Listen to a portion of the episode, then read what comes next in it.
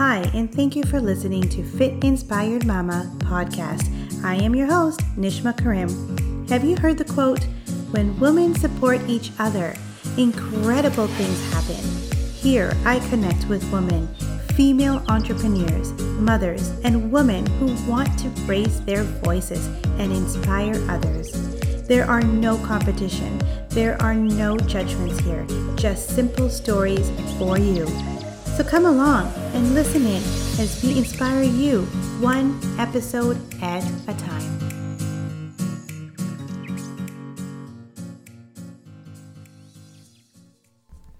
Thank you again for being here and listening to Fit Inspired Mama podcast. Today's episode is about finding your loved ones with drugs. What would you do when you find out that someone you love is addicted to drugs or any other substances? It can be an absolute overwhelming feeling.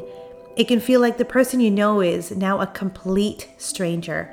Most people never think that they will one day witness addiction firsthand many people dealing with addiction in their family don't fully really understand the disease of addiction and how it can only impact the person suffering, but everyone else in their life.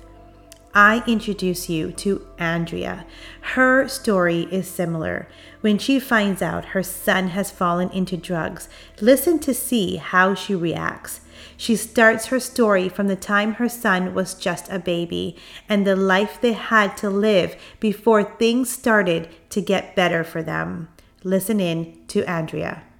I am so excited today to have Drea here with me. It um, it's so nice to for you to be here and for you to be able to talk to us about your story. My biggest reason of being here today on my podcast on Fit Inspired Mama is that I'm able to share stories from all around the world and a woman like you to inspire others to show that no matter what happens in today's life, whatever happens in our homes or our families, we are here to stick together and we are here to help each other. So thank you for being here, Drea.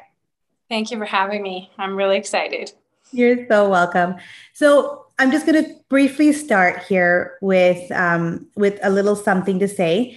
It breaks my heart to hear that some of these homeless people were someone's babies, husband, son, daughters, or wife before they ended up there. Some of them are on drugs, as you know, or are alcoholic. Some of them have mental illness, and this is all with free will, as as they want and as they like. And most families being are being forced to let go of all of this. I have today again Drea, and she has a story to share. And I hope you all know that when things happen to us in any circumstances, it's about not no comparison or no judgment. This can happen to anyone. But the sad news is when something like this happens to any families, no one is willing to share it. No one's willing to talk about it. And I'm so happy that Drea has decided to come on the podcast to share her story freely and openly to all these families out there so they're able to see that this is something that can happen to anyone. And the fact is is maybe we can take that extra step to see how we can stop it from happening. So again, Drea, thank you for being here. I want you to just be yourself. Um, you know, tell us who you are, where you're from, and then give us your background story. Okay. All right. Yes. Uh, I think that um, one of the things I want to say is that I never thought in a million years that I would be the mom that would have a have a child that is a drug addict right i really had this idea in my head that it only happened to you know other people maybe hard situations maybe they the people grew up in hard families um, I never pictured that for myself. And Absolutely. so uh, there's this this guilt and this shame that comes along with that. And it's you know, nobody shares about it. And so I'm really excited to kind of tell my story and just let everyone know that, you know what, it's probably happening to more people than, you know, we even realize.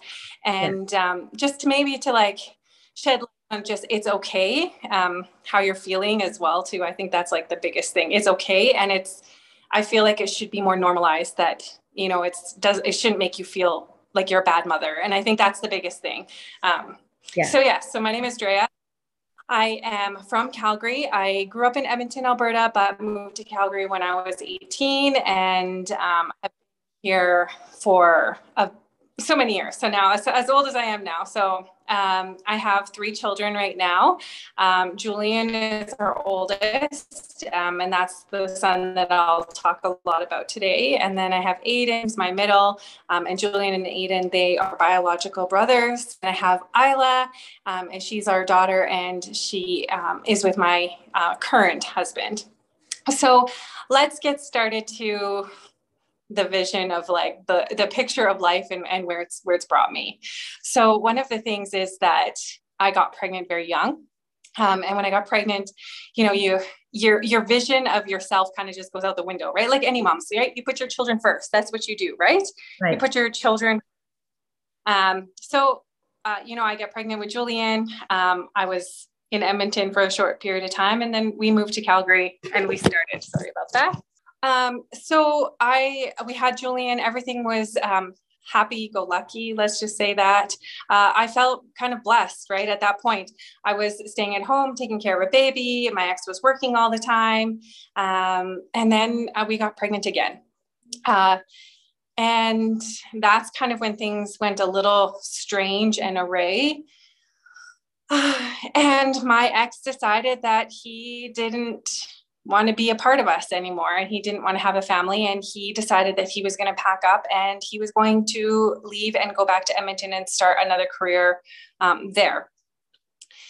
So at that moment i knew that okay i'm a mother i have pregnant and i need to i need to be there for my kids. Like this is my responsibility now. I need to take care of them and i just let my feelings for him just wash away and just be like okay what do i have to do Right. So I literally packed my bag and I packed it with a f- few things of clothes. Um, and I packed a playpen for Julian, and there we were off. Uh, we went down the street. My mom and dad lived down the street, and I moved in with them for not very long. And I I said, Kate, my ex is leaving me. I got to get a job. I got to I got to take care of these kids. They're my biggest priority right now. Okay. And the very next day, I you know, left my son with my my parents and I went downtown and I used to work in a high-end men's clothing store before I had children. And so I went right downtown to the highest, you know, clothing store that I could. And I walked in and I said, you know what? I'm, I'm like, I'm looking for work. I need a job. You know, I can sell suits. Uh, you know, are you willing to give me a chance? And uh, they did. They gave, they gave me the job. Um, and with that, yeah, it was it was it was very I just I said I really need this job. Like I I really need a job. Um, and they were very gracious and they and they they agreed to give me this job, which is kind of I look back, it's kind of crazy how that works. Yeah. And I remember then saying, okay, well, since you've given me the job, can you give me in advance? because I had no money. Uh, you know, you're you're there was not, I had, I literally had just a bag and a playpen. Um, and there was a place down for my parents that was for rent. And, and I phoned the guy up uh, and I said, you know, is your place for rent? And he said, yes. And I said, well, I'm standing outside. I want to rent it. Um, and that's what I did with my advance. I got, I got the apartment. I got the, the fourplex. It was a fourplex, had two bedrooms, tiny little kitchen. And me and Julian and you know six month baby aiden uh, we we went in there and, and it was ours. And and i was like okay this is this is happening. We've got a place. Now i'm pregnant and you know julian has a place to sleep in a playpen. And then uh, you know I, I'll I'll tell you my one of my favorite stories. And, and Nishma I'm, I'm sure this is my one of my favorite stories that I told you as well too. And you know that was Septemberish. Um, everything blends together um, when you go through life if you don't have like a chronological timeline but it, that was septemberish that that happened. And we were just going we were going through life and you know i was making you know minimum wage and just doing what i could as a mother. So you know i i really had nothing and uh, you know we went to the used stores we got some pots and pans we got you know, just the basic, the basic things, right? The kids' stuff came first, the diapers came first, everything like that came 1st mm-hmm. And uh, that Christmas came. And it still makes me cry. The story still makes me cry. Yeah. Um, that Christmas, I did not have a Christmas tree. Didn't have one. And I felt really bad. You know, Julian's three years old, and you know, it's Christmas is a spectacular time. And you know, we didn't have Christmas tree. And so I go to the Sobeys. It's like December 23rd, and I'm getting some special treats because I saved up for that. So we're going to get some special treats for Christmas. And um, back in the day, this the grocery store would actually have a tree lot sitting outside. And there was there was this tree lot, and there was maybe like five trees in it. And so there's this young kid, and he's at the the till, you know, doing our cash out. And I ask him, and I say, "How much are these trees?" And I didn't have 40 I, or a tree or it was $40. I think I think I got some like bread and we had like turkey sandwiches or something. Like it was it was a choice. Right. And he goes, he goes, but my manager's on lunch. He's like, yeah. go, go, go take one now. Yeah. And I literally ran out of the Sobeys as fast as I could. Um, and Julian's, you know, running with me, and he's in this little. I had this little little Tikes wagon. We ran into the lot. I grabbed the first tree. I throw it right onto the wagon. Yeah. and then we go around the corner and we wait at the bus stop. and I'm looking the whole time thinking, oh my God, someone's gonna, you know, did they know that I stole this tree? Anyways, we get home. I have an ice cream bucket. I put the tree in the bucket. I literally nailed the tree to the wall. And uh, me and Julian sat there. Of course, we didn't have decorations, but me and Julian sat there and we made decorations with tin foil.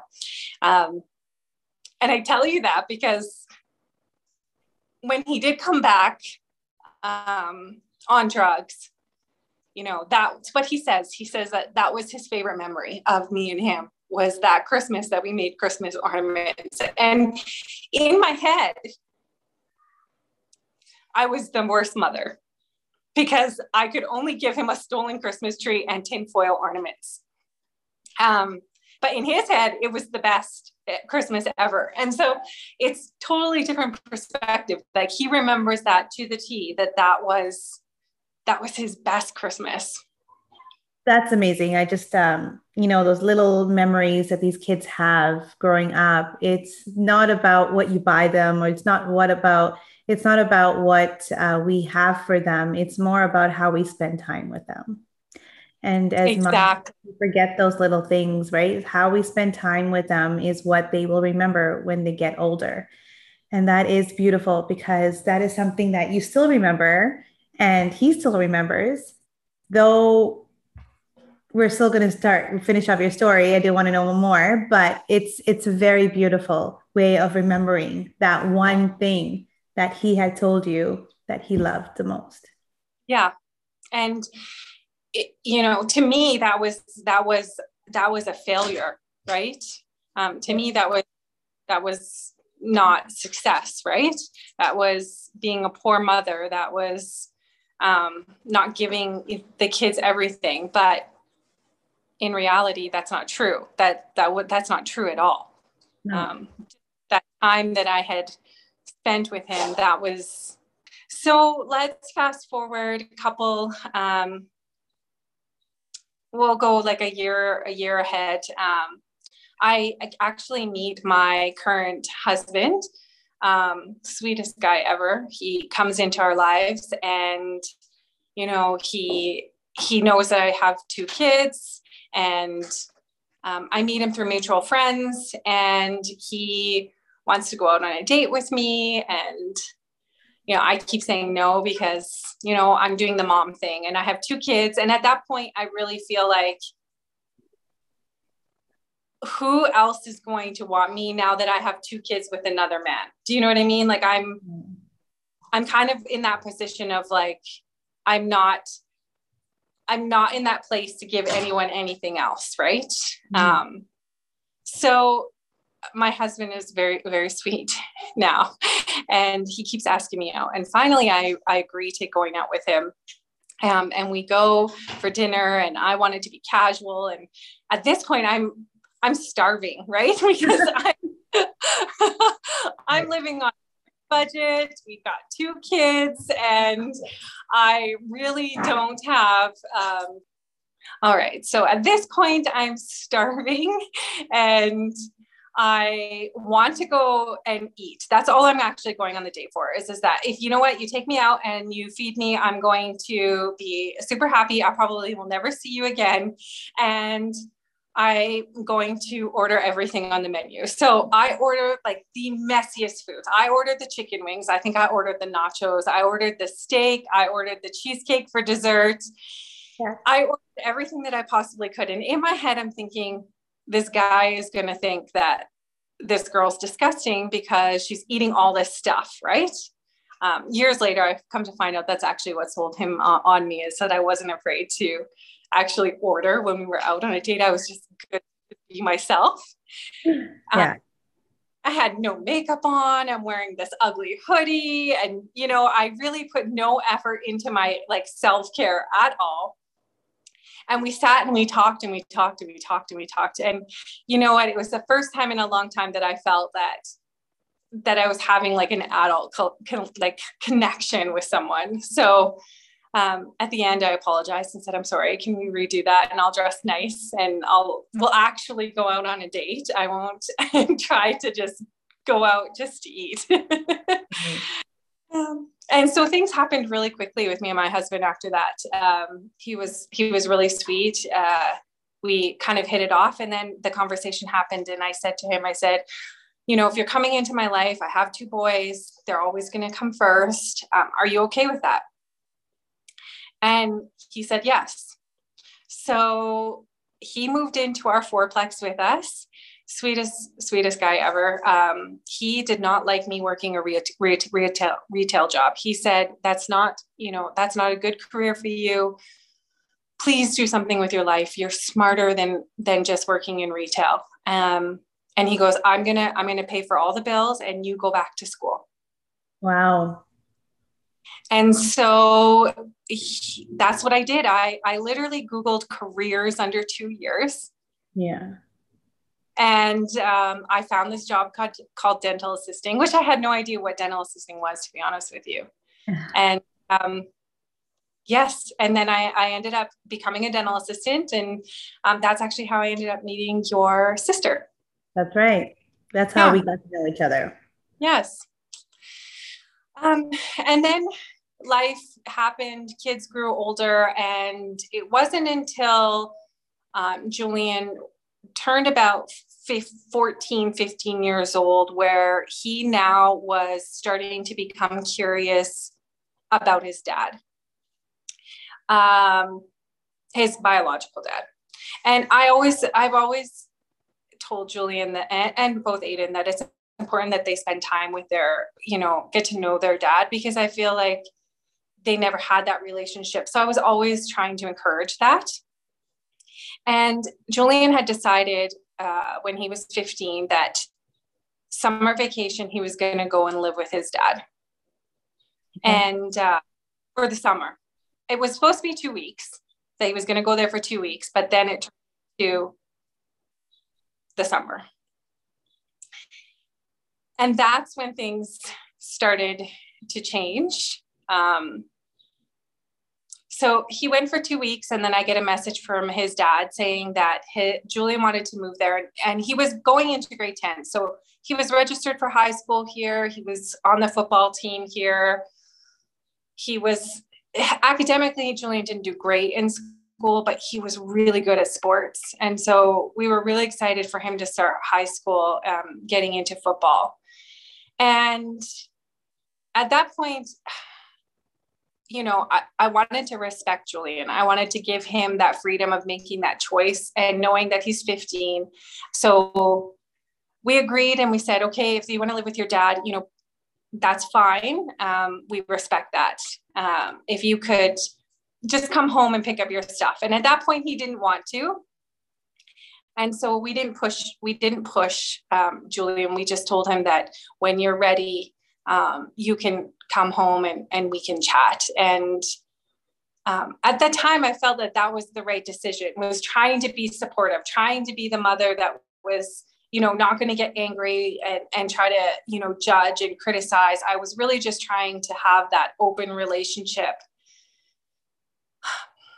And and it makes sense right? He's at that age and i don't think that you did anything wrong. You were just trying to allow him to be you were giving him that trust that yes. Jill, I trust you. Whatever decision that you make, this is from your mom to you. Like I trust you. Whatever decision you make will be the right one, right? Yeah, exactly. Um, and then it was it was some time. You know, we really didn't chat. We didn't really talk. Um, I didn't really talk to his dad, and uh, my parents went to Edmonton.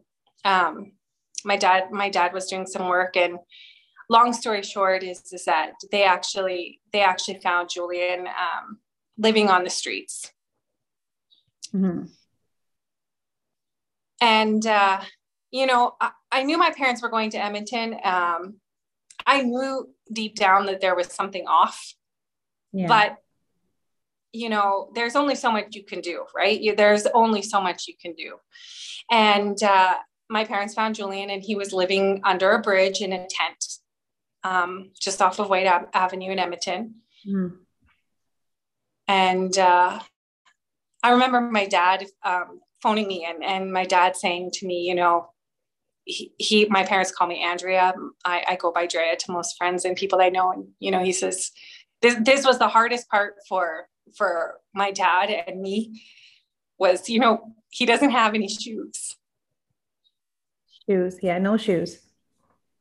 So him living in a tent under a bridge wasn't as bad as him not having any shoes. Like that, that was like when it hit home that, oh crap, like this is bad. Mm-hmm. Um, so he julian ended up coming coming back home with my parents um, and that's when you know we learned that you know he was doing uh, crystal meth and of course, from me being a dental assistant, I know the stats with crystal meth that it is not is not good. It, it's it's a very very hard drug. It is poor poor recovery rate, and um, what it does to the physical body and the mind is is unreal. And the, you know, one of the things about you know Julian doing drugs, you know, is that I didn't think that my kid was going to do drugs. Right. And I, I didn't know. I, I could not tell you what crystal meth was until Julian started doing crystal meth. I had no idea. I, I, had no idea the nicknames, the short names, the the the way that you know the kids describe it. Um, I I learned a lot about the the real hard world in a very short period of time. Um, and even my husband you know even our even even our kids you know uh, and I'll, I'll talk about that in a second but you go from being this little baby about like life and then all of a sudden you see this whole other side of life and it's like your your mind is blown um, because it's it's like it's like most people are, you know, their path visions this way, and then you get thrown this. Well, now your path is now like this because now you see it everywhere, right? You know, uh, I'll see a homeless kid on the street, and I'll, and I'll know right away, oh, they're doing that drug.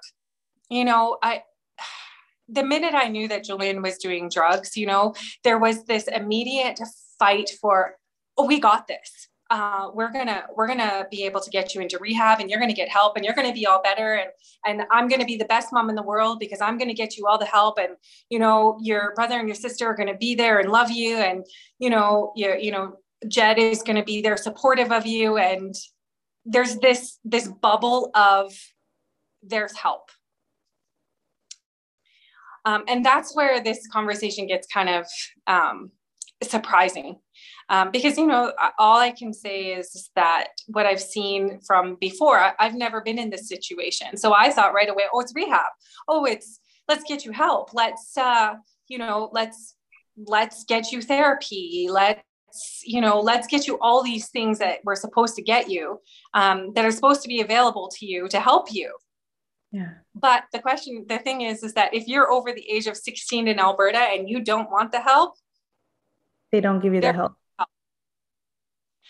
so a perfect example is is that um, julian had gotten a job uh, at eastside mario's and when he got that job um, his first paycheck he went missing for three weeks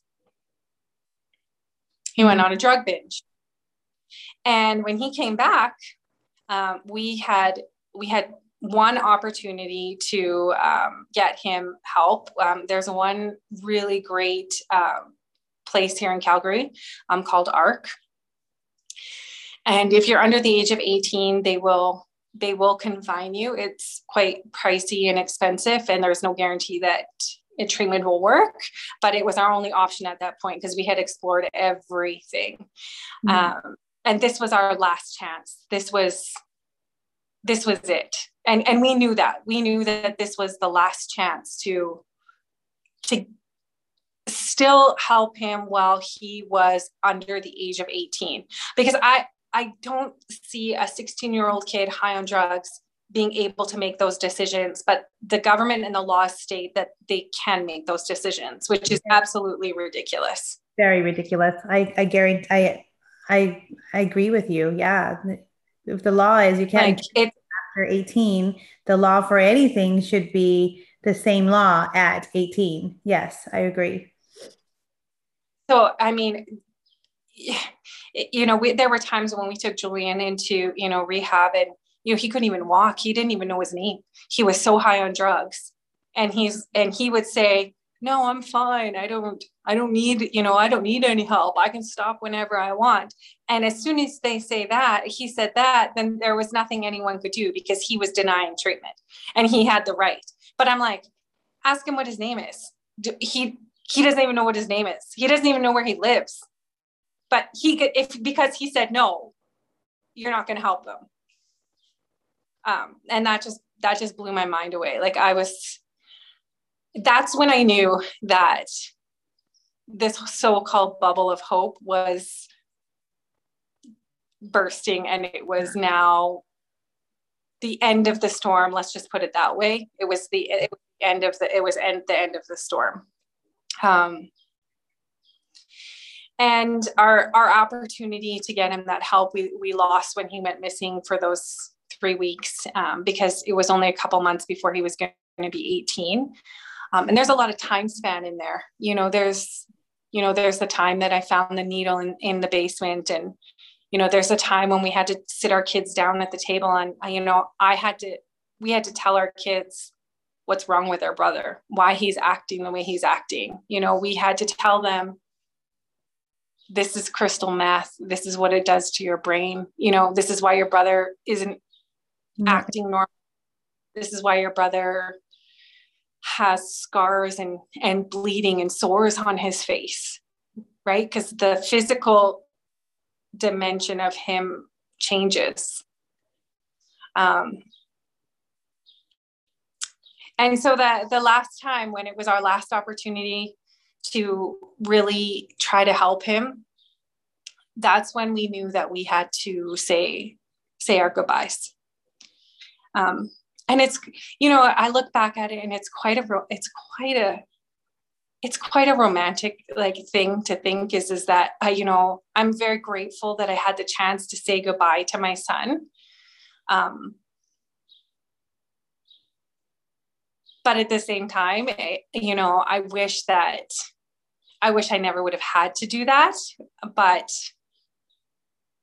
you know, it is it is a very difficult thing that you did the fact that you were able to just let go knowing that he's your son mm-hmm. knowing that you could you know you know in my family i'll be honest if if i if any of us got into kind of like drug or something i think they would lock us up somewhere they would lock us up and not let us go until they know they'll probably give us food from underneath the, the doors or something guaranteed in in the culture that i'm in in the family that i grew up in this is something that they would probably do but you were you were very strong for saying you know i've tried i've allowed, I've tried and I've, you know, taken him to all these places and I've wanted him to get help. Unfortunately, the law was not on your side. Unfortunately, the fact that he can just say, I'm fine, was okay with them, was not on your side. And yes. so it's not like you didn't try. It's not like you put him in there. He, all the choices that are made are made by the individual. And this is what I, I am so, um, I'm so proud of you for just being able to come out of it and being able to talk about it because, you know, I've not heard and I'm going to be honest, I've not heard any other parents talk about it at all. And if I haven't, it's because maybe I'm not looking around, but probably there are, but not as many. So I want I want others to know that this is possible with anybody. It can happen to anyone. How do we stop it? And I think that that's like one of the things that you know I'm looking back on, and I'm and I'm, I'm remembering you know what how i was as a how i am as a mother how i'm parenting you know um, my frustrations my you know my happy times like what what could what could i do now? It, and it's not even about what i could have done because i could have done everything right in the entire world. I, I could have i could have been the perfect mom um, and whatever a perfect mom looks like because who really knows what a perfect mom looks like? You're right. But but this still have happened to me. And the question is is it yeah it, it can. Because the, these drugs are in every household in every family in every life. Um, whether it's crystal meth whether it's um, crack cocaine um, whether it's alcohol there are so many there are so many so many drugs that are easy easily accessible to our kids. And i guess the one thing is is that don't be afraid to talk to your kids about all of those things. Because you know what? If you don't talk to them about it they're learning it from their friends. That's right. And if their friends have influences from their parents because we don't know what kind of life they're living at home right um, nobody really knows what it's like behind closed doors. Um, you don't know what they're learning or what they're being exposed to. That's true. And so, you know, we we now have an open door policy in our household of anything, you know, whatever whatever it may be. Um, maybe it's something you saw on social media. Maybe you heard your friend their their friends talking about it. Um, I think that one of the things that, you know, impacted, you know, my kids is my uh, Aiden, who's um, 18 now. He he won't even associate with anyone who even smokes um, because he looks at that as being a bad thing. So he has went from one extreme to the other extreme, where, you know, if just because someone smokes doesn't make them a bad person, right? But now he associates that with I'm not going to be around you because you're a bad influence around me. And, uh, you know, he'll, he's kind of isolated himself to like only hanging out with certain people and not getting out there, which isn't good either. Um, but, you know, our daughter, she was a lot younger. So, you know, she knows, she knows about what crystal meth is um, and understands that, you know, her brother was sick from it. Um, but, you know, there was this, yeah, have you ever had those like at schools they'll sometimes bring in those special teams of like police officers and they'll talk about drugs at school. They have those programs. Yes. I'm not even kidding you. Isla's in grade four i think grade three four and these people come in and they're talking about how drugs are bad for you and you know isla raises her hand and you know anyone have questions? And you know she's casually well my brother does crystal meth and you know it really messes up your life. He's homeless now. And you know I, I, you know i i ended up getting a phone call from the principal but um it was a casual it was a casual conversation for her. It was not it wasn't like something to be ashamed of. It was she had no guilt no shame no embarrassment. It was just hey this is this happened to my brother like the, these people are telling the truth like people listen to these guys like this is what happens Um, and if anything, I feel like we, like both my husband and I, we've made a difference because that's the mentality that I want her to grow up with is that, hey, this is normal. This can happen. And if it does happen, you just have to share about it so that it doesn't happen to other people. Yeah, it is a, very difficult topic to talk about with your kids. I, it is for me. I have a really difficult, like, when do I do it? My child is in almost going to grade two. The other one is just getting into kindergarten. When do we talk about this? When, how do we talk about it? You know, like, I think every parent has their own ways of how they want to share that with their kids. And I think that is really important to start at a young age, is just kind of tell them about a few things that are around in this world and what happens. Like I was actually grown up in a bubble. I'll have to be honest with you. I never knew so many of these things. I didn't know about crystal meth. I did learn about cocaine and her heroin, and I did know what it is, um, but I've never tried it, never did it, never seen anyone in my life in any with my friends that have ever done it. So I've always been in that little bubble. And then when I met my husband, we um when we got to meet each other, like he's not in that bubble. He was, he knows what was happening around everywhere. He knew what was going on in the world. And you know, he he showed me movies and, and scenarios, and I'm sitting there, I'm like, what? What what is that? Like I've never seen that before. I didn't even know that existed. And then here, crystal meth, I found out through one of the shows that we watched and how they make it. And it's it's mm-hmm. made through labs and how they make it and and the percentage of these crystals, like how what it does and how they smoke it or how they inject it into you. And it was like, oh my God, this is crazy. This is crazy. I, you know, like what's going on? The the vapors that are coming out too, the the ones that are coming out, you can they, they can put tobacco in there or they can put drugs in there now and then they can they can smoke it. You don't even know what's in there. It, there's so many things. I think one of the parents had come up to me and told me that it's like a little pencil. It looks like a little pencil but it's a vape. Yeah. Yeah. You don't know that it's a vape. A, a parent will look at it and say oh it's just a pencil. And then all of a sudden you put it down and you don't realize it's not. It's it's a vape. So these kids can be bringing in anything. It could look like they could look like um uh, what do you call it? One of those, like a computer chip or something. Like a USB, you know, like I'm like, oh my God, like, how do you know it's not a USB and it's a vape, right? So, uh, this is something that I am, um, I am very scared to talk to about my, my kids. And I think a lot of parents out there would be too, as well. And some mm-hmm. will have their ways of saying it. So I, I'm, I'm very honored that you did come here and that you are able to share the story. So, did your son come back? Were you able to see him again? Um, I.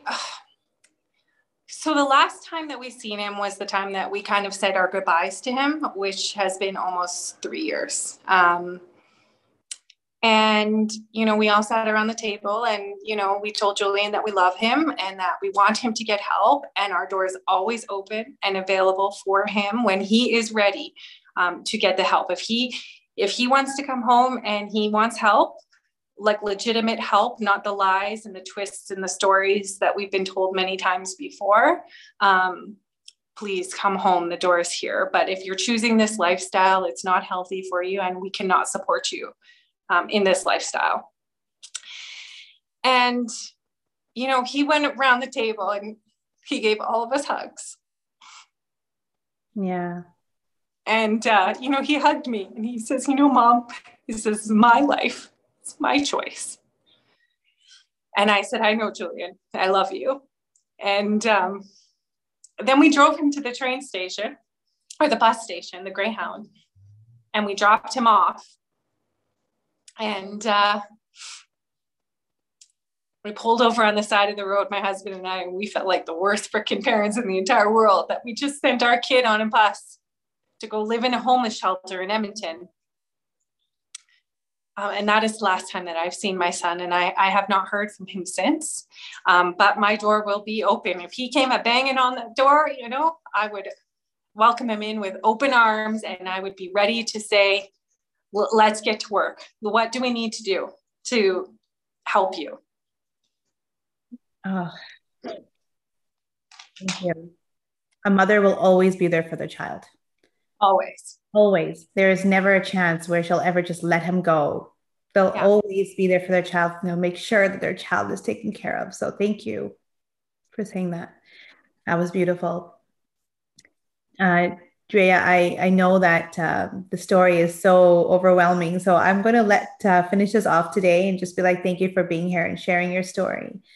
Is there something that you want to tell any parents out there, anything at all, that um, if if anyone is listening to this, is there anything that you would want to say? Just be open, um, listen to your children, and um, always fight for them. Always fight for them, no matter what. Never give up on your children, no matter what they're going through. That I guess that would be my my only my only thing. Can you prevent it? Can you stop it? No. Um, but you can always fight for them and you can always be supportive of them. And if anyone wants to get a hold of you and say, I want to talk to her, I want to ask her questions, I'm going through a very similar phase in my life, how would they get a hold of you? Uh, you know what? You can follow me on Instagram. Um, I do have my at Dream Essential Oils, um, or I am on Facebook as well under Drea Melanson. You can always friend me. I am an open book. I'm not afraid to share it because I had no one who would share it with me. And um, if I know there's more people out there that are going through this, and if we can all just share our stories, I feel like there's things that could be learned and taught and cried and loved upon and just come together as just people um, healing and supporting.